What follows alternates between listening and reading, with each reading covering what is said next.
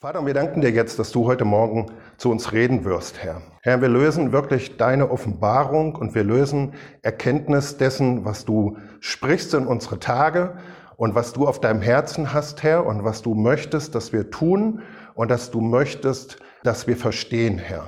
Danke Gott, dass du groß bist, größer als alles und dass du zum Ziel kommst, all deiner Wege, Herr, die du angefangen hast, vor tausenden von Jahren, Herr. Du kommst an jedem Punkt zum Ziel in unserer Menschheitsgeschichte. Danke, Jesus. Amen.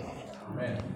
Gut, ich habe mal ein bisschen gespickt, was ich normalerweise nicht tue, aber ihr beschäftigt euch wohl gerade mit Gnade. Habe ich das richtig wiedergegeben? So ein bisschen, ne? So, ich habe ein bisschen mal reingehört, mache ich aber selten weil ich mich nicht färben lassen will, sondern weil ich einfach das reinbringen will, was jetzt so in mir ist. Ähm, aber es interessiert mich dann natürlich auch so ein bisschen, wo ihr gerade so steht, was ihr so tut. Ähm, und ich habe so bei mehreren Predigten jetzt irgendwas mit Gnade gefunden. Und ähm, du hattest ja auch geschrieben, oder in diesem Freundesbrief, Joseph Prinz Buch, ne, glaube ich, war das. Und von daher, Gnade ist aber auch ein Thema, in dem ich auch wirklich die letzten Jahre mich sehr ähm, reingefressen habe. Und irgendwann mache ich da vielleicht auch nochmal ein Teaching, ne? dann gebe ich euch mal meine Perspektive dazu. Aber heute nicht, ähm, wobei doch eigentlich schon. ich kann es einfach auch nicht lassen. Ne? Ich bin auch ähm, so entzündet von, von dem biblischen Begriff Gnade, aber ich hole das jetzt nur am Anfang so ein bisschen raus und dann ähm, gehen wir mal in ein paar Dinge rein. So, ich fange mal an in 1. Petrus 5. Ich habe vier Bibelstellen, glaube ich. Wenn's, also ich habe Zettel, ich glaube vier Stück, genau. 1. Petrus 5 in Vers 1. Die Ältesten unter euch nun ermahne ich, schreibt hier der Petrus, der Mitälteste und Zeuge der Leiden des Christus, und jetzt das, was ich sagen möchte, und auch Teilhaber der Herrlichkeit, die geoffenbart werden soll. Also hier sagt Petrus, ein Mensch nimmt für sich in Anspruch, ich bin ein Teilhaber der Herrlichkeit Gottes. Das ist schon eine ganz krasse Nummer, ne? wenn, du, wenn du siehst, dass Gott auf dem Thron ist, alles geschaffen hat, alles durch das Wort seiner Macht trägt, wie die Bibel uns sagt. Und dass der Petrus hier sagt, ich bin ein Teilhaber, also ich habe Anteil, Mitbesitz an der Herrlichkeit Gottes. Und tatsächlich sagt die Bibel uns diese Dinge. Ähm, in der Schrift wird uns das geoffenbart, dass Gott vor Grundlegung der Welt sich vorgenommen hat, ich werde Menschen schaffen und ich werde sie zu Gefäßen meiner Herrlichkeit machen, ich werde sie verherrlichen. Das ist mein, meine Definition für Gnade, dass Gott vor Grundlegung der Welt sich vorgenommen hat, ich mache Menschen herrlich. Und das hat er vorgenommen, bevor wir schuldig wurden, bevor wir schwach wurden, bevor irgendwas passiert ist, ist das der grundlegende Gedanke und die grundlegende Motivation Gottes, mit dieser Erde, dass er sagt, ich schaffe Menschen und ich verherrliche sie auch. Ich werde sie zu Menschen machen, zu Wesen, auch himmlischen Wesen, die meine Herrlichkeit auf sich haben. Das ist echt was Großes, aber das ist letztlich, worum es bei Gnade geht. Das ist der Grundgedanke, der das ganze christliche Leben trägt, dass wir wissen, Gott hat ein Ziel, er hat einen Plan und er hat sich etwas vorgenommen und er wird es auch tun. Preis den Herrn. So, und dann ähm, ein Brief später schreibt der Petrus in 2. Petrus 1, Vers 3. Da geht er auch nochmal auf dieses Konzept ein. Da seine göttliche Kraft uns alles zum Leben und zur Gottseligkeit geschenkt hat, durch die Erkenntnis dessen, der uns berufen hat, durch seine eigene Herrlichkeit und Tugend. Jetzt hören wir, was der Petrus hier sagt, durch die er uns die kostbaren und größten Verheißungen geschenkt hat, damit ihr durch sie Teilhaber der göttlichen Natur werdet, die ihr dem Verderben, das durch die Begierde in der Welt ist, entflohen seid. Preis den Herrn. Ich finde diesen Vers so gewaltig, dass er eben sagt, die Verheißungen, die Gott uns gegeben hat, dienen einem Ziel, nämlich, dass wir seine Natur bekommen und nicht nur äh, mit Natur seine Charakterzüge, sondern dass wir eine Ausstrahlung seiner, seiner Herrlichkeit, seiner Ebenbildlichkeit sind, dass wir aussehen wie der himmlische Mensch, der in die Offenbarung 1 oder 2 geschildert wird. Da siehst du so ein Bild, wie ein himmlischer Mensch aussieht. Also wir haben eine sehr, sehr krasse Zukunft vor uns und Gott möchte, dass wir Teilhaber seiner Herrlichkeit und seiner Tugend werden, seiner, seiner Natur werden. Und das ist der, der Plan, den Gott über dir und über mir und über jeder Gemeinde und euch in Friedendorf ausgesprochen und fixiert hat. Er gibt euch die Herrlichkeit. Er möchte, dass ihr verändert werdet, aber nicht so, oh, ihr müsst verändert werden, ihr seid schlimm, sondern in einer total positiven Art und Weise sagt er, ich gebe euch Anteil an meinem Wesen, an meiner Stärke, an meiner Freude, an meiner Souveränität, an meinem Frieden, an meiner Kraft, an meiner Liebe. Ich gebe euch Anteil daran. Ihr könnt davon nehmen, was immer ihr wollt, wie der Vater ähm, zu dem Sohn sagt, alles, was mein ist, ist dein. Du kannst das alles nehmen, du kannst das alles haben. Preis den Herrn. Das ist die Klammer, in der wir uns befinden. Das ist das, was Gott für sich und in sich beschlossen hat. Und da hat ihn niemand bei beraten, das sagt uns die Schrift. Es hat auch niemand vor grundlegender Welt in diese Pläne hineingeguckt. Der Satan konnte überhaupt nicht erahnen, welche Dimension Gott im Auge hat mit den Menschen. Ja, wir denken immer, wir sind so natürliche Wesen und wir können froh sein, dass Gott uns so ein bisschen was gibt. Er hat einen viel größeren Plan. Er hat wirklich eine Agenda, die ist so gewaltig, dass er sagt, ich werde meine Menschheit verwandeln, verherrlichen, dass sie voller Kraft sind. Ich sage immer, der Planet wird glühen.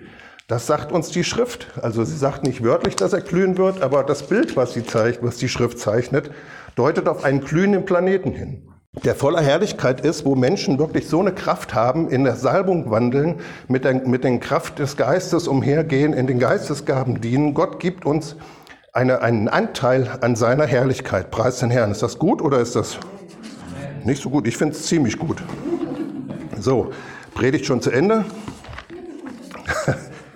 nee, jetzt geht's erst los. Genau. Also das ist die Klammer, die sehr wichtig ist. Für mich ist das, wenn immer ich mich mit Gnade beschäftige, ist das immer das, was ich außen drumherum sehe. Das ist der große Plan, den Gott aufgestellt hat. Und er hat das in sich beschlossen und das ist seine Agenda, das ist sein Ziel, das ist das, woran er arbeitet. Eigentlich wissen wir, dass er vor Grund der Welt schon alle Werke abgeschlossen hat. Für ihn ist es settled. Für ihn ist es schon gefixt. Der sitzt auf dem Thron und sagt, okay, lass die Zeit durchlaufen. Das Ende steht schon fest. Lass es einfach durchlaufen und am Ende wird es so sein, wie ich es gemacht habe, weil er hat sich vor Grunddingen der Welt schon zur Ruhe gesetzt. Preis den Herrn. Also er ist sehr, sehr souverän. So, jetzt sind wir als Christen unterwegs. Jeder von uns in seiner Jüngerschaft, jede Gemeinde, in der, in, der, in der Zeit, in der wir jetzt halt leben, die waren ja jetzt auch herausfordernd die letzten zwei Jahre, zumindest haben das einige so mir gesagt, ich fand es auch. Und ähm, jetzt ist die Frage, was muss denn jetzt passieren? Was ist jetzt dran, dass wir einen Schritt weitergehen, dass wir in das Neue hineinkommen, dass wir uns weiter in das hineinorientieren, was passieren soll und so. Und ich möchte heute Morgen über das Volk Israel ein bisschen sprechen, wie sie aus Ägypten herausgezogen sind. Also Petrus sagt, dass wir den weltlichen Begierden entflohen sind. Sie waren jetzt gerade über das Rote Meer geflohen. Sie waren raus aus dem Alten im Bild. Sie haben das alte Leben hinter sich gelassen, sind jetzt quasi durch das Sinnbild, durch die Taufe, sie sind durch dieses Meer durchgegangen und jetzt stehen sie in dem neuen Leben. Jetzt stehen sie an dem neuen Ufer und Gott möchte sie jetzt mit einem Ziel in das Land hineinführen. Da sind sie jetzt aber noch nicht. So, und jetzt ist die Situation, dass sie dann an diesen Ort Refidim kommen, das heißt Ruheplatz. Da haben sie sich alle hingesetzt und sie haben Durst gekriegt. Und sie haben gesagt, boah, früher hatten wir mehr zu trinken. Das ist hart hier. Warum hast du uns hierher geführt? In Ägypten war alles besser, wir kennen das ja. Ne?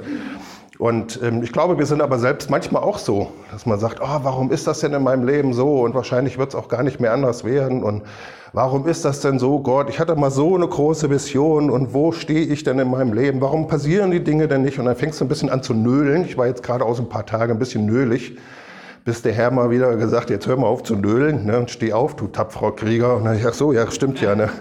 Ich so, So, ähm, ja, der ist da sehr fordernd. Ne? Er sagt, wenn du eine gewisse, ein gewisses Alter im Christsein hast und eine gewisse Reife, dann macht er nicht immer nur Streicheleinheiten, dann sagt er auch, komm, jetzt steh auf. Ne? Du kriegst jetzt keine, keine Pampers und du kriegst jetzt auch kein Schnulli. Ich will, dass du jetzt dein Schwert nimmst und den Feind in, naja, Stücke hackst.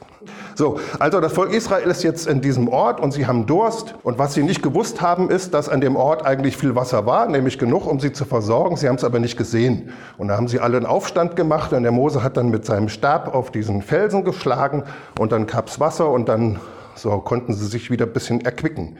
So, und jetzt eine interessante Stelle. Wir kennen die alle. Da ist schon wahrscheinlich jahrhundertelang, wenn man das alles mal zusammenrechnet, Jahrhunderte von Predigten sind da wahrscheinlich schon drüber gehalten worden. Ähm, jetzt heißt es in 2. Mose 17 ab Vers 8.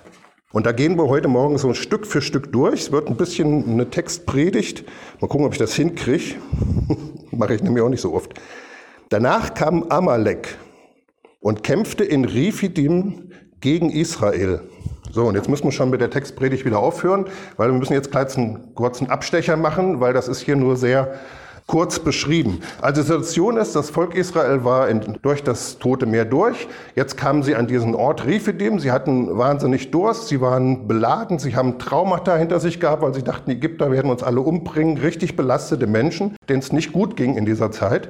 So, und die stehen jetzt alle an diesem Ort oder lagern dort an diesem Ort und sie werden ernährt. Sie haben Manna, sie kriegen Wasser so Gottes übernatürliche Versorgung. Trotzdem sind ihre Seelen geschunden. Ja, das müssen wir uns schon mal klar machen. Das waren ja keine Über Überflieger. So, und jetzt sind sie dort an diesem Ort und jetzt machen sie sich wieder auf. Und jetzt kommt Amalek. Und jetzt wollen wir kurz gucken in 2. Mose 25, weil hier der Vers, was der Amalek da für ein Schelm war, das wird uns hier nicht ausführlich geschrieben. 2. Mose, äh, 5. Mose 25, Vers 17 bis 19. Wir kennen ja diese Geschichte, dann ist dieser Krieg gegen Amalek und hier sagt Gott nochmal zu Mose, dass er an etwas denken soll. Und da sagt Gott zu ihm, denk dran, was Amalek dir angetan hat auf dem Weg, als ihr aus Ägypten zogt, wo er dir auf dem Weg entgegentrat und deine Nachzügler schlug, alle Schwachen hinter dir her, als du erschöpft und müde warst.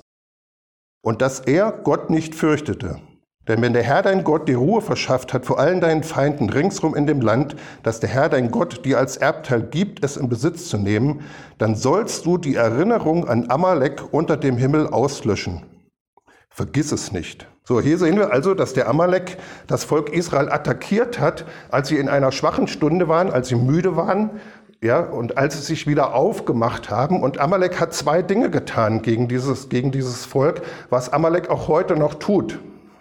Er ist zwar als Volk, hat David dann unter Davids Regentschaft wurden sie dann zwar ausgelöscht, aber Amalek ähm, sehen wir später noch, ist schon auch noch ein, eine, eine dämonische Kraftwirkung, die gegen das Volk Gottes immer wieder kommt. Wir gucken uns das gleich noch an, wie Gott das so sieht. Und wir sehen, dass er zwei Dinge getan hat. Zum einen ist er von hinten gekommen und hat die Nachzügler, die nicht so schnell mitkamen, weggeräumt. Das erleben wir in Gemeinde auch. Krankheit, irgendwelche Dinge, Schwache, irgendwelche Leute, die zu kämpfen haben, versucht er einmal abzuräumen. Und das andere ist, das kennen wir alles, das andere ist aber, dass er sich dem Volk in den Weg gestellt hat. Er gesagt hat, hier, du bist zwar jetzt aus dem alten Leben rausgekommen, aber du wirst nicht in diese Herrlichkeit hineinkommen, weil ich mich nämlich jetzt in den Weg stelle. Und das ist, wo Gemeinde Gottes heute steht. Das ist zumindest mein Empfinden, dass wir merken, wir wollen uns aufmachen, aber es gibt kreisliche Kräfte, die uns entmutigen wollen, die uns festhalten wollen, die sich einfach in den Weg stellen und sagen, ihr könnt gerne hier, also man muss dazu wissen, in dem Land Israel wohnte Amalek im Süden. Das heißt, das war das Volk, an dem sie vorbei mussten, um hoch in das Land Kanaan zu kommen. Und die haben jetzt gesagt, hier kommt ihr nicht durch. Hier lassen wir euch nicht durch. Wir werden nicht zulassen, dass ihr euch in Herrlichkeit, in Kraft, in Autorität hineinbewegt. Ihr könnt gerne hier im Süden irgendwo siedeln und dann könnt ihr die Geschichte erzählen, dass ihr durch das Tote Meer gegangen sind und dass Gott euch aus dem Alten rausgeholt habt. Aber ich werde nicht zulassen, dass ihr in das Neue reinkommt. Und das ist, wo Gemeinde meiner Meinung nach, meiner Beobachtung gerade echt steht. Und viele Gemeinden, viele Christen, habe ich manchmal den Eindruck, sagen, ja, okay, dann, dann wird meine Lebensbotschaft sein, dass Gott mich aus dem Alten rausgeholt hat. Die Gemeinde hat aber einen Auftrag, nämlich in die Kraft und in die Herrlichkeit Gottes hineinzugehen, in das Neue hineinzugehen. Und wir sollten, das habe ich mir heute mal aufgeschrieben, ich habe den Zettel aber nicht mit, aber ich weiß es zum Glück auswendig. Ja. Wir sollten nicht der Versuchung erliegen, Ruhe zu suchen außerhalb dieses Landes, wo Gott uns hinführt, weil es wird nicht Wasser sein und es wird keine Ruhe sein. Es wird in Rephidim das Wasser ausgehen und wir müssen als Gemeinde einfach sagen, ich werde mir selber, jeder von uns, ich werde mir nicht eine Ruhe gönnen irgendwo, wo ich den Feind nicht sehe und wo er mich, wo er mich lässt. Und wo ich, wo ich in Frieden gelassen werde, da werde ich mich jetzt siedeln und dann ist es doch in meinem Leben okay. Das ist nicht, was Gott für seine Gemeinde hat. Das ist nicht, was Gott für dich hat, dass du an dem Ort, wo du in Ruhe gelassen wirst, dich niederlässt und dann sagst, okay, und so ist es ein guter Deal. Ich habe das Alte hinter mir und so, wo ich jetzt lebe, ist es doch okay. Gott hat einen großen Plan. Er möchte, dass jeder von uns verherrlicht wird, frei wird, in Herrlichkeit geht, in Gesundheit hineinkommt, in Kraft und in Autorität wandelt in seinem Leben. Und das ist, was wir, deswegen ist diese Klammer der Gnade so wichtig, das ist, was Gott sich vorgenommen hat. Das ist der Plan Gottes für dich. Er möchte nicht, dass du dich irgendwo zur Ruhe lässt, äh, zur Ruhe setzt, wo man dich in Ruhe lässt, weil er weiß, das Wasser wird ausgehen und du wirst trotzdem attackiert werden. Du wirst fertig gemacht werden. Das ist eine Lüge, dass du da, wo du jetzt stehst, dich niederlassen kannst. Gott möchte, dass wir in Bewegung sind. Und er möchte, dass wir diese Perspektive haben, nee, nee, nee, ich werde mich nicht mit 50 Prozent zufrieden geben. Ich werde mich nicht mit ein bisschen christlichem Leben zufrieden geben. Ich will in die Herrlichkeit Gottes rein. Ich will das Vollmaß. Ich will Erweckung. Ich will, dass der Planet glüht. Ich will, dass ich voll Kraft und voll Energie und von Herrlichkeit erfüllt bin. Ich möchte viel mehr ja, wir sehen in der Schrift, dass Petrus geht an den, an den Kranken vorbei und die legen Schweißtücher auf ihn, weil alle, die irgendwie in seinem Schatten waren, sind alle gesund geworden. Das ist doch der Maßstab. Da wollen wir hin. Lasst uns nicht den Fehler machen, mit weniger zufrieden zu sein und zu sagen, hier lässt es gut sein. Gott hat ein Ziel und dafür ist die Gnade da. Deswegen ist Gnade jetzt gerade ein Thema, was recovered, was wiederhergestellt wird auf der Erde. Aber Gott hat noch eine größere Perspektive. Er möchte nicht einfach nur, dass wir uns ein bisschen wohler fühlen, sondern er möchte, dass wir verstehen, dass er einen Plan hat und dass er Absichten hat. So, jetzt wissen wir also, danach kam Amalek und kämpfte in Rifidim gegen Israel. Dann ist das schon ins Jetzt, in unsere Zeit hineingebracht, weil wir kämpfen in Gemeinden auch genau an diesen zwei Stellen. Einmal werden die Schwachen abgeräumt und die Gemeinde wird blockiert. Ihr könnt hier nicht weiter. Nein, hier geht es nicht weiter. Seid doch zufrieden, wo ihr seid. Und Mose sagte zu Josua, wähle uns Männer aus und zieh aus, kämpfe gegen Amalek. Preis den Herrn, lasst uns aufmachen und gegen Amalek kämpfen. Weil ich bin jetzt gerade in so einer Phase gewesen, ähm, wo ich einfach über gewisse Sachen dann so ein bisschen so eine Unzufriedenheit kultiviert habe. Man kann ja mal an Gemeinde oder an sein eigenes Leben denken, da bist du ein bisschen unzufrieden. Und dann ist mir irgendwann klar geworden, das ist ja gar nicht meine eigene Unzufriedenheit, mit der ich kämpfe, sondern es ist Amalek. Es ist jemand, der mein Leben blockieren will. Das ist eine geistige Sache, wenn, wenn ähm, du merkst, hier wird das Übernatürliche, die Gaben des Geistes, die Kraft des Heiligen Geistes wird blockiert, dann ist das keine persönliche Unzufriedenheit, die du kultivierst, sondern dann ist das, dass du merkst, hier sind geistige Mächte am Werk, die uns fernhalten wollen von dem, wo wir hinwollen. Und da habe ich dann irgendwann mein Schwert wieder rausgeholt und habe gesagt, okay, dann haue ich jetzt drauf. Dann ist es ja gar nicht ein Ding meiner eigenen Seele, sondern dann sind das geistige Mächte, die mich fern abhalten wollen. So, zieh aus, kämpf gegen Amalek. Morgen will ich mich auf den Gipfel des Hügels stellen mit dem Stab Gottes in meiner Hand, so sagt der Mose. Da tat Josua, wie Mose ihm gesagt hatte, um gegen Amalek zu kämpfen. Und Mose, Aaron und Hur stiegen auf den Gipfel des Hügels. So, und das ist mein erster Punkt heute. Nee, es ist nicht der erste, das ist schon der dritte. Ne? ist ja egal, es werden viele dass wir uns wirklich aufmachen und sagen, wir pressen hinein, wir drücken hinein, wir wollen wirklich weiter, wir wollen hungrig sein, wir wollen in die Kraft Gottes, in die Herrlichkeit Gottes, wir wollen in das Übernatürliche, wir wollen, dass die Gaben des Geistes sich weiter auspressen, wir wollen, dass Leute sich bekehren, dass der Schwalm-Eder-Kreis gerettet wird. Wir machen uns wirklich auf, um gegen Amalek zu kämpfen. Das ist erstmal der erste Punkt, dass du ermutigt bist, heute Morgen zu sagen, ich werde mich wieder neu aufmachen, um gegen Amalek zu kämpfen. Das ist meine Entscheidung, die ich in den letzten Tagen nochmal ganz neu für mich getroffen habe. Ich lasse mich nicht irgendwo reindrücken, wo ich sage, oh, eigentlich hatte ich gedacht, ich komme da hinten raus und jetzt bin ich ins Tal gedrückt und bin irgendwie so gedämpft, sondern ich kämpfe mich da wieder durch. So, da tat Josua, wie Mose ihm gesagt hatte, um gegen Amalek zu kämpfen. Und Mose, Aaron und Hur stiegen auf den Gipfel des Hügels. Und dann kennen wir das. Und es geschah, wenn Mose seine Hand erhob, dann hatte Israel die Oberhand. Wenn er aber seine Hand sinken ließ, dann hatte Amalek die Oberhand. Da jedoch Moses Hände schwer wurden, nahmen sie einen Stein und legten den unter ihn, und er setzte sich drauf. Dann stützten Aaron und Hur seine Hände, die er auf dieser auf dieser und jener auf jener Seite. So blieben die Hände fest, bis die Sonne unterging. So, bis hierhin erstmal, wir kennen ja dieses Bild ne, von Mose, der anfangs da steht und die Hände erhoben hat, also ein Zeichen von Autorität. Hand im Hebräischen ist immer Zeichen für Macht. Ja, wenn ich dir die Hand zeige, dann ist das nicht High Five, sondern das ist schon massiv. Ne?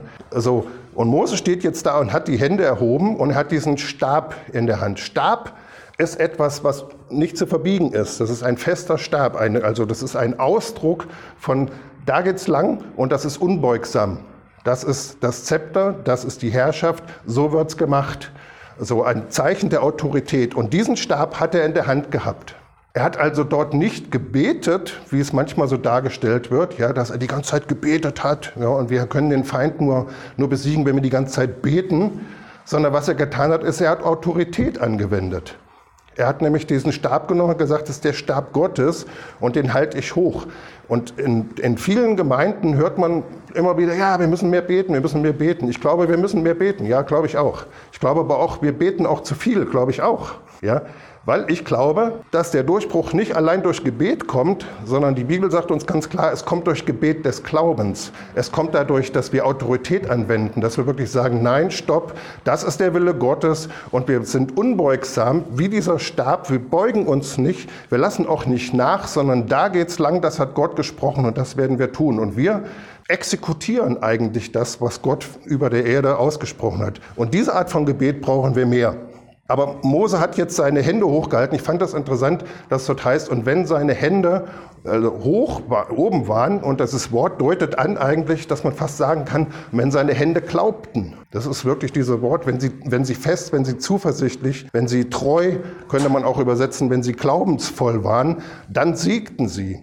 Und ist es nicht so, dass wir ganz oft diese, diese Zuversicht nicht mehr haben oder nicht hochhalten und unsere Hände sinken lassen, dass Gott Gott ist und dass er seine, seine Ziele erreichen wird, weil wir eben denken, dass seine Ziele oder diese Ziele in Herrlichkeit reinzukommen unsere Ziele wären. Und das ist der Key. Dann aber zu verstehen, es ist ja gar nicht mein Wunsch, es ist ja gar nicht mein Wille, es ist ja gar nicht meine Idee, dass ich in die Herrlichkeit und in die Kraft Gottes reinkomme, sondern es ist ja Gottes Ziel und Gottes Idee.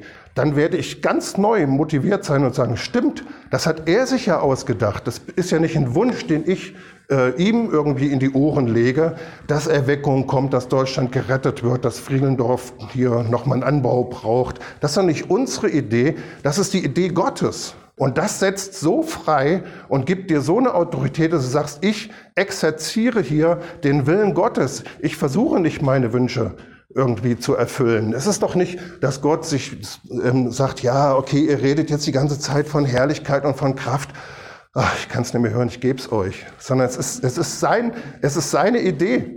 Er inspiriert in dir überhaupt das Gebet. Und wenn du das erstmal geschnallt hast, dann sagst du, jetzt habe ich eine Zuversicht zu beten, da gehen wir auch gleich noch drauf ein, eine Zuversicht wirklich Autorität anzuwenden, weil das nicht meine Idee ist, sondern es ist Gottes Idee, das zu tun. So, und dann wissen wir, er hat die Hände oben gehabt, er hat diese Autorität angewendet, er hat dieses, diesen Stab, wie er das bei dem Toten Meer auch gemacht hat, den Stab hochgehalten und hat gesagt, hier, Kraft Gottes kommt hier hinein in diese Schlacht.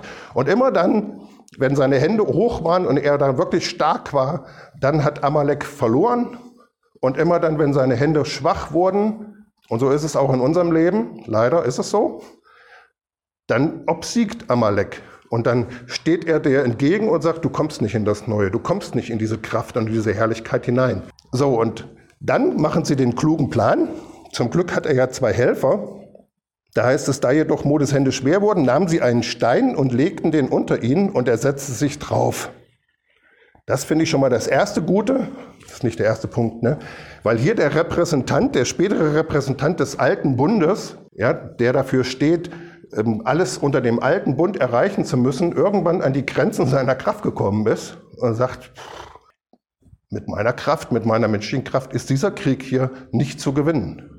Und dann gehen sie los. Das heißt hier, sie nahmen einen Stein, da heißt es, sie suchten einen Stein. Dann haben sie sich aufgemacht nach dem Fels und haben nach dem Fels gesucht im Bild und haben dann irgendwann gesagt, wir müssen das auf Jesus gründen und haben ihm dann so einen dicken Fels da unter den Popo geschoben und dann hat er sich da drauf gesetzt und da war er schon mal bloßgestellt, der Mose, dass er als Repräsentant des alten Bundes diesen Krieg nicht gewinnen wird und nicht gewinnen kann, sondern dass es nur durch Jesus geht. Preis den Herrn. Da sind wir auch wieder bei Gnade. Ne? So, und dann hat er sich da drauf gesetzt und wir wissen das und dann haben sie ihm die Arme gestützt. Und heute Morgen war ich echt nochmal berührt, weil ich dann irgendwie dachte, ja, das bildet dann ja ein Kreuz. Ne? Wie er da so sitzt auf dem Felsen und seine Hände so mit diesem Stab. Und dann habe ich noch mal geguckt, ja, Aaron und Hur, was sind das denn für Namen nochmal? Aaron heißt Lichtbringer und Hur heißt Höhle oder Gruft. Und dann dachte ich so, was für ein Bild, was Gott hier zeichnet. Dass er sagt, der Repräsentant des alten Bundes muss sich auf Jesus gründen, auf den neuen Bund und kriegt seine Arme gestützt, so dass es das Ganze wie ein Kreuz wirkt, einmal von Lichtbringer, von Auferstehung und von Gruft, nämlich dem Tod Jesu. Also die Kraft des Kreuzes, die ist das, die diesen Krieg gewinnt. Preis den Herrn. Ich liebe das Kreuz. Irgendwann komme ich und predige über das Kreuz. Dann glüht Friegelndorf, weil ich liebe das Kreuz. Es, es gibt nichts Stärkeres. Ja. Jesus hat am Kreuz alles bezahlt, alles besiegt und er hat Amalek völlig entwaffnet und völlig bloßgestellt. Und das Kreuz und die Auferstehung sind die Gewährleistung, dass der Plan Gottes, sein Volk in Herrlichkeit und Kraft hineinzuführen, für immer funktionieren wird. An dem Tag, als Jesus rief, es ist vollbracht, war Amalek geschlagen. Preis den Herrn. Und da hat sich geklärt und da ist definitiv festgelegt worden, dass der Plan Gottes aufgeht. Und dass Satan und das Amalek hier keine Schnitte mehr kriegt. Das ist zu spät gewesen. Jesus hat gesagt, es ist vollbracht. Also preis den Herrn. Deswegen liebe ich das Kreuz so. So, und jetzt saß er da, der Mose, und sie hielten ihm den Abend, den, die Ärmel. So blieben seine Hände fest bis die Sonne unterging. Preis den Herrn, dass es immer auch Geschwister gibt, die dir helfen, deine, deine Hände festzuhalten, deine Autorität anzuwenden, nicht nöhlend zu dem Herrn zu rufen, sondern wirklich im Glauben mit Autorität gegen die Dinge deines Lebens vorzugehen. Lasst uns das ganz neu tun. Lasst uns nicht uns ins Tal reindrücken lassen und sagen, wir warten auf, auf Hilfe, sondern lasst uns Amalek angreifen. Und Josua besiegte Amalek und sein Kriegsvolk mit der Schärfe des Schwertes, also durch das Wort. Preis den Herrn. So, und dann, mich hat das so berührt. Danach sprach der Herr zu Mose, schreib dies zum Gedächtnis in ein Buch und lege in die Ohren Josuas, dass ich die Erinnerung an Amalek vollständig unter dem Himmel auslöschen werde. Das hat man gerade schon gelesen, wie Mose das dann auch nochmal gesagt hat. Schreib das auf, hat Gott gesagt. Und dann heißt es, und Mose baute einen Altar und gab ihm den Namen, der Herr ist mein Feldzeichen indem er sagte, für wahr, die Hand ist am Thron Jas. Das ist jetzt ein Vers, der sehr unterschiedliche Übersetzungen hat, weil da ein Wort nicht ganz klar ist. Also die Elberfelder sagt, für wahr, die Hand ist am Thron Jas. Andere sagen, ein, es ist ein Mahlzeichen vor dem Thron des Herrn.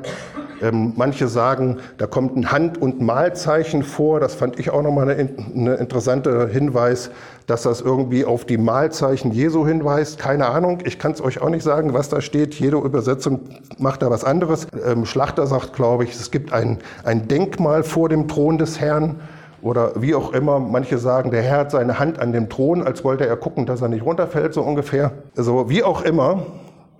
Manche sagen, das war die Hand von Amaleks nach dem Thron Gottes. Er wollte Gott vom Thron stoßen. Ich kann es euch auch nicht sagen, aber was dort, dann der nächste Vers, der hat mich so gesegnet. Indem er sagte, fürwahr, die Hand ist am Thron Jas. Krieg hat der Herr mit Amalek von Generation zu Generation. Das ist so ein ganz harter Vers, ne? und der hat mich so tief berührt. Zu verstehen, dass das, was du in deinem Leben, was wir in unserem Leben durchkämpfen, um in den Willen Gottes, in die Kraft Gottes reinzukommen, nicht unsere Kriege sind, wie wir das immer meinen, sondern dass Gott hier sagt, ich persönlich habe Krieg mit Amalek. Und zwar in jeder Generation. Das bedeutet, Gott fängt in jeder Generation an, diesen Herrlichkeitsverhinderer neu zu attackieren. Preis den Herrn. Und da ist Sinn, wo wir, jetzt, wo wir jetzt hinkommen. Wir werden merken, dass der Herr der Herrn seine eigene Sache tut, sein eigenes Geschäft tut, dass er anfängt, Dinge zu tun, wo du sagst, warum passieren die plötzlich? Weil der Herr Krieg mit Amalek hat. Und zwar von Generation zu Generation. Ich bin so begeistert, dass auch in meiner Generation ich eine verbriefte Hoffnung darauf habe, dass Gott sich durchsetzt, dass Gott diese Herrlichkeit freisetzt, dass Gott uns in dieses gelobte Land hineinführt oder in dieses Land der Herrlichkeit, wo es wirklich Segen und Kraft und Errettung und diese ganzen Dinge sind. Dass das auch in meiner Generation ist. Ich bin so glücklich, dass Gott Krieg gegen Amalek führt, dass das seine persönliche Sache ist. Er hat sich, das hat man da wirklich gesehen, er hat sich von dem Amalek, ich sag's mal ganz salopp, richtig angepisst gefühlt. Der Amalek hat nämlich hier nicht einfach nur das Volk Israel attackiert, sondern er hat den Heilsplan Gottes attackiert.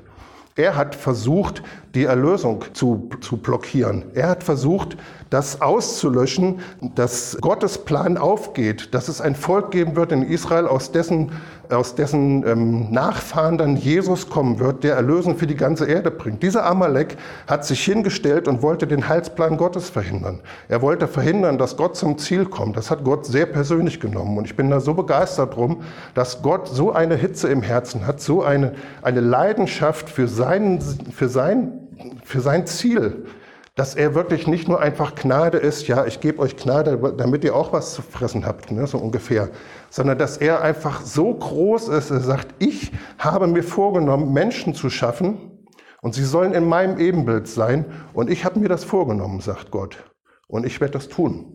Und hier ist jemand, eine Kraft, die sich aufmacht, eine dämonische Kraft. Ich sage extra nicht eine dämonische Macht, weil eine Macht wird es erst, wenn du ihr Raum gibst. So ist es nur eine dämonische Kraft, die versucht, das zu verhindern. Und Gott nimmt das, und das ist so anrührend, er nimmt das persönlich. Er sagt, wenn du meinen Jünger attackierst, wenn du meinen Jünger aufhältst, wenn du mein, gegen meinen Jünger vorgehst, wenn du davor, äh, daran arbeitest, zu verhindern, dass sie in die Herrlichkeit Gottes reinkommen, nehme ich das persönlich. Und Gott sagt, und ich führe Krieg mit Amalek. Und ich finde das so gigantisch. Und Mose sagt hier, und das ist für Gebet ist das das Allerwichtigste zu verstehen. Mose sagt hier, der Herr ist mein Feldzeichen. Was bedeutet das? Er sagt, das, was wir hier tun, das ist im Auftrag des Herrn. Das ist die Idee des Herrn. Und das halten wir hoch in allen unseren Kriegen, in all unseren Gebeten. Das ist nicht unsere Mission, das ist nicht unser Spaziergang hier durch die Wüste. Wir tun das, weil, weil das Gottes Idee ist. Wir tun das hier in Gottes Auftrag. Wir tun das für ihn. Es sind seine Absichten, es sind seine Ziele. Und wenn Gemeinde jetzt in dieser Zeit viel stärker versteht, dass es hier um die Absichten und um die Ziele Gottes geht und nicht um unsere persönlichen Wünsche, ich meine damit jetzt nicht böse Wünsche, sondern wir, wir können so schnell dahin kommen, dass wir sagen, ja, aber ich wünsche mir so Erweckung und ich wünsche mir so, dass der Heilige Geist wieder stärker wirkt und dass, es, dass die Kranken geheilt werden. Natürlich wünschen wir uns das. Aber der, hier sagt Mose, der Herr ist mein Feldzeichen. Damit sagt er, wir, wir machen jetzt diesen Krieg hier auf, nicht für uns, für unsere eigenen Wünsche. Wir machen diesen Krieg hier auf, weil der Herr das will, weil das seine Absichten sind. Das ist nicht meine Idee, für die Kranken zu beten. Das ist nicht meine Idee, dass Leute sich bekehren oder dass meine Arbeitskollegen irgendwie mal von Jesus hören in ganz, dem ganzen digitalen Stress, den wir da immer haben. Wir kommen ja kaum zum Reden. Aber das ist nicht meine Idee und es ist nicht deine Idee und es ist auch nicht deine Idee, dass es dir gut geht, sondern es ist Gottes Idee. Hast du ja schon mal drüber nachgedacht, wie, wie persönlich Gott sich angemacht fühlt, wenn der Feind dein Leben attackiert? Das ist so groß, das ist so gigantisch. Du sagst, ja, ich bin ein bisschen müde geworden über die Jahre und Gott sagt, ey, das nehme ich dem Amalek total persönlich, dass der hier meine Jünger müde macht und dass er die auffällt und dass er hier die Schwachen abräumt. Ich nehme das persönlich und meine, meine Überzeugung ist, dass Gott jetzt echt ein Fass aufmachen wird. Preis den Herrn. Dass er wirklich sagt, ich habe Krieg mit Amalek in jeder Generation. Eigentlich hat der Amalek schon ausgelöscht, aber diese dämonischen Kräfte, die auf Gemeinde einwirken, die ihr das Übernatürliche, die Herrlichkeit, die Kraft, die Versorgung wegnehmen wollen oder sie blockieren wollen, ist etwas, was Gott ganz persönlich nimmt. Und das ist so eine Freisetzung im Gebet. Verstehst du das heute Morgen? Wenn du, wenn du betest und sagst, ich bete nicht meine Absichten durch, sondern ich bete die Absichten des Herrn durch. Es ist eine, also es sind weltgeschichtliche Sachen. Gott sagt, das ist mein ganz großer Plan. Ich möchte eine Menschheit hervorbringen, die mir ebenbildlich ist. Ich verstehe es auch nicht, ne? aber ich kratze immer dran und muss dann immer drei Tage schweigen, weil es einfach so riesig ist. Und dann kratze ich wieder ein bisschen im Wort und dann bin ich wieder still. Ich sage, das ist, überlegt jemand, jeder von uns läuft rum wie Jesus und heilt die Kranken und spricht die, die prophetischen Worte aus. Bei Jesus hat es geheißen, es war nicht nötig, dass man ihm sagt, was im Menschen vorging, denn er wusste das immer schon. Ne? So. Bist du zu ihm gekommen, aber die, die Antwort kannte er schon, weil er die Frage schon kannte. Ne? Der wusste schon, weiß genau, was in dir vorgeht. Kannst dir vorstellen, was das für Menschen sind, wenn wir Millionen Menschen auf diesem Globus sind oder vielleicht sogar Milliarden, wir können ja mal ganz groß träumen, die rumlaufen wie Jesus?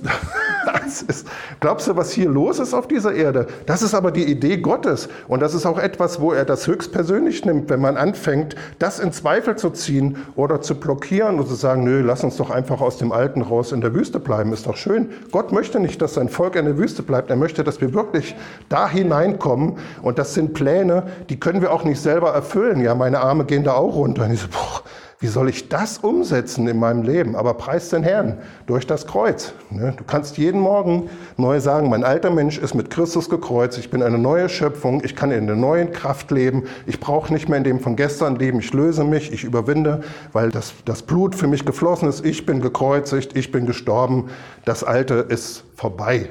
Das ist die Kraft meines Lebens. Ähm, immer wenn ich es appliziere, manchmal vergesse ich es. So, aber wenn ich es dann wieder anwende, dann bin ich wirklich neu. Ich hatte letztens wirklich, bin ich eine Woche lang wirklich durch die Finsternis gegangen. So was habe ich eigentlich in meinem christlichen Wandel nie erlebt. Richtig, du siehst plötzlich die Dinge total anders. Du musst aufpassen, dass du nicht redest, weil du redest ganz komisch. Also alles ist total verändert und es ist finster und du sagst, ich, ich weiß überhaupt nicht, was, was, was ist mit mir. Und dann habe ich so eine Bank auf so einem Feld, da gehe ich dann hin, ich habe so gewisse Stationen, bin da hingegangen, habe mich vor den Herrn gesetzt. Das ist mal die Bank, wo ich vor dem Herrn sitze. Und dann hat er mir ein Wort gegeben. Und ich gesagt, ach stimmt, das ist ja mein alter Mensch. Ich bin ja neuer Mensch. Was denke ich denn die Gedanken des alten Menschen? Der altes Menane, den kannst du, das ist ein Lump. Ne? Lass dich nicht mit dem ein. Ne? Ist echt finster. Aber der neue Mensch ist ein ganz anderer. Da bin ich von der Bank aufgesprungen und gesagt, ich proklamiere, ich bin eine neue Schöpfung. Das Alte ist mit Christus gekreuzigt. Und zack, sofort. Ich war ein ganz anderer Mensch wieder. Plötzlich habe eine, eine Bekannte geschrieben, es ist alles wieder gut. so, es ist wirklich, es kann wirklich so sein. Vielleicht ist es nicht immer so, aber bei mir ist es ganz oft so. Das ist wirklich zack. Und dann denke ich, ah, siehste, dann ist das wieder weg. Das Kreuz ist ganz, ganz mächtig. Aber wichtig für uns und wichtig für euch hier in Friedendorf und für jeden von euch, alles, was dich in deinem christlichen Wandel auffällt, was dich in ein Tal reindrücken will, was dich irgendwie niederhält, was irgendwie dir eine Schwere gibt oder irgendwie dich, dich klein halten will, das fasst die Bibel zusammen mit diesem Amalek. Und Gott hat Krieg mit Amalek, preis den Herrn. Er führt diesen Krieg. So, wenn du deine Hand erhebst und wenn du sagst, ich exerziere, ich exekutiere das Kreuz, dann ist dein Feldzeichen der Herr, nicht dein Wunsch. Wir schreiben auf das Feldzeichen nicht Erweckung drauf und sagen, wir kommen im Namen der Erweckung, sondern wir kommen im Namen des Herrn. Das ist ein ganz anderes, ein ganz anderes Leben. Das ist eine ganz andere Art von Gebet, eine ganz andere Art, ähm, wirklich Dinge zu sprechen und zu sagen, ich spreche ja nicht meine eigenen Wünsche und Gedanken und Nöte und Anliegen aus. Ich spreche die Gedanken und die Anliegen und die Dinge aus, die Gott für sich schon beschlossen hat und die auch passieren. Immer wenn wir die Hand heben, sagt, es, sagt die Bibel hier. Und diese Autorität anwenden, dann verliert Amalek, preis den Herrn. Wir haben es echt in der Hand, ne? das ist schon echt gewaltig. So, und zu Ende sind meine Worte. Bin heute kurz, aber ich bete noch. Vater, ich danke dir, Herr, dass du in unserer Zeit ganz neu hervorkommst mit Krieg. Herr, ich rufe wirklich Krieg aus über Frielendorf, über dieser Gemeinde, über jeden von uns. Krieg aber, den du anfängst den du anfängst zu führen, Herr. Herr, du hast schon angefangen, Krieg zu führen, aber du führst ihn in einer neuen Dimension aus. Und ich spreche deinen Krieg aus, ich spreche deinen Kriegshall, deinen Kriegsjubel aus, Herr, weil du hast mit Amalek auch in dieser Generation noch eine Rechnung offen, denn du möchtest, dass deine Christen, dein Volk, auch diese Gemeinde, jeder von uns in die Kraft, in die Herrlichkeit, in die Ermutigung, in die Versorgung und in das Übernatürliche hineinkommt, Herr. Und wir sagen heute Morgen, dass das Kreuz das alles sichergestellt hat und dass wir mit Christus gekreuzigt sind und dass wir mit Christus auferweckt sind und erhoben sind an himmlische Orte. Herr, und ich spreche aus, dass das jetzt von deinem Thron ausgeht, Herr, dass Amalek zurückgedrängt wird, dass Amalek zurückgestoßen ähm, wird, Herr, dass wir Krieg führen, Herr. Wir kommen in dem Namen des Herrn und wir sprechen aus, dass all das Gute, all deine Versorgung, all deine Freude über diesen ganzen Landstrich hervorkommt, nicht weil wir dafür gebetet haben, sondern weil du das beschlossen hast. Du bist ein gnädiger Gott und du hast dir das vorgenommen und du wirst es auch tun. Und deine Werke sind abgeschlossen schon vor Grundlegung der Welt. Danke, dass du jeden von uns ermutigst, sich wieder neu aufzumachen. Geh auf und kämpfe gegen Amalek. Herr, ich danke dir, dass du das tust, dass du mit uns bist und dass du uns zu Teilhabern deiner Herrlichkeit gemacht hast. Das ist, was du im neuen Bund über uns ausgesprochen hast und sichergestellt hast, dass es erreichbar ist, dass wir Teilhaber deiner Herrlichkeit werden, Teilhaber deiner Natur, Teilhaber deines Charakters, Teilhaber deiner Freude, deiner Kraft, deiner Lebensenergie, Herr. Teilhaber deiner Natur, Herr. Und das löse ich jetzt hier über dieser Gemeinde, über jeden, der heute Morgen hier ist, in dem Namen Jesus, dass du anfängst, das niederzuringen und aus dem Leben zu scheuchen, was sich aufgemacht hat, um Jüngerschaft, um Freude, um Kraft, um Versorgung zu verhindern. Und ich setze jeden hier frei, in dem Namen Jesus hineinzukommen, Herr, in den Strom des Geistes ganz neu, wirklich aus dieser Wüste auch rauszugehen und in das Land hinaufzuziehen, Herr, das du jeden von uns gegeben hast. Danke, dass hier Berufungen freigesetzt werden, dass Berufungen auch erfüllt werden, dass Menschen in ihre Berufung hineinkommen, in einem neuen Level, Herr. Danke, dass Gebetskraft zunimmt in dem Namen Jesus. Herr, dass wenn wir beten in dem Namen des Herrn, wir das Feldzeichen erhöhen und wir merken, dass die Dinge auch in Realität kommen, Herr. Herr, ich spreche diese Ermutigung aus, Herr, diese Zuversicht ganz neu in dem Namen Jesus und ich binde jeden, jede Resignation, ich binde jeden Mangel an Glauben, jeden Mangel an Gebet, ich binde das in dem Namen Jesus. Ich sage, dass dieser Platz hier ein Ort für Erweckung wird, für Kraftwirkung, für Herrlichkeit Gottes, für gesunde biblische Lehre, Herr, die in den ganzen Landstrich hier ausgeht, Herr, im Namen Jesus. Ich sage, deine Pläne sollen geschehen, dein Reich komme und dein Wille geschehe. Amen.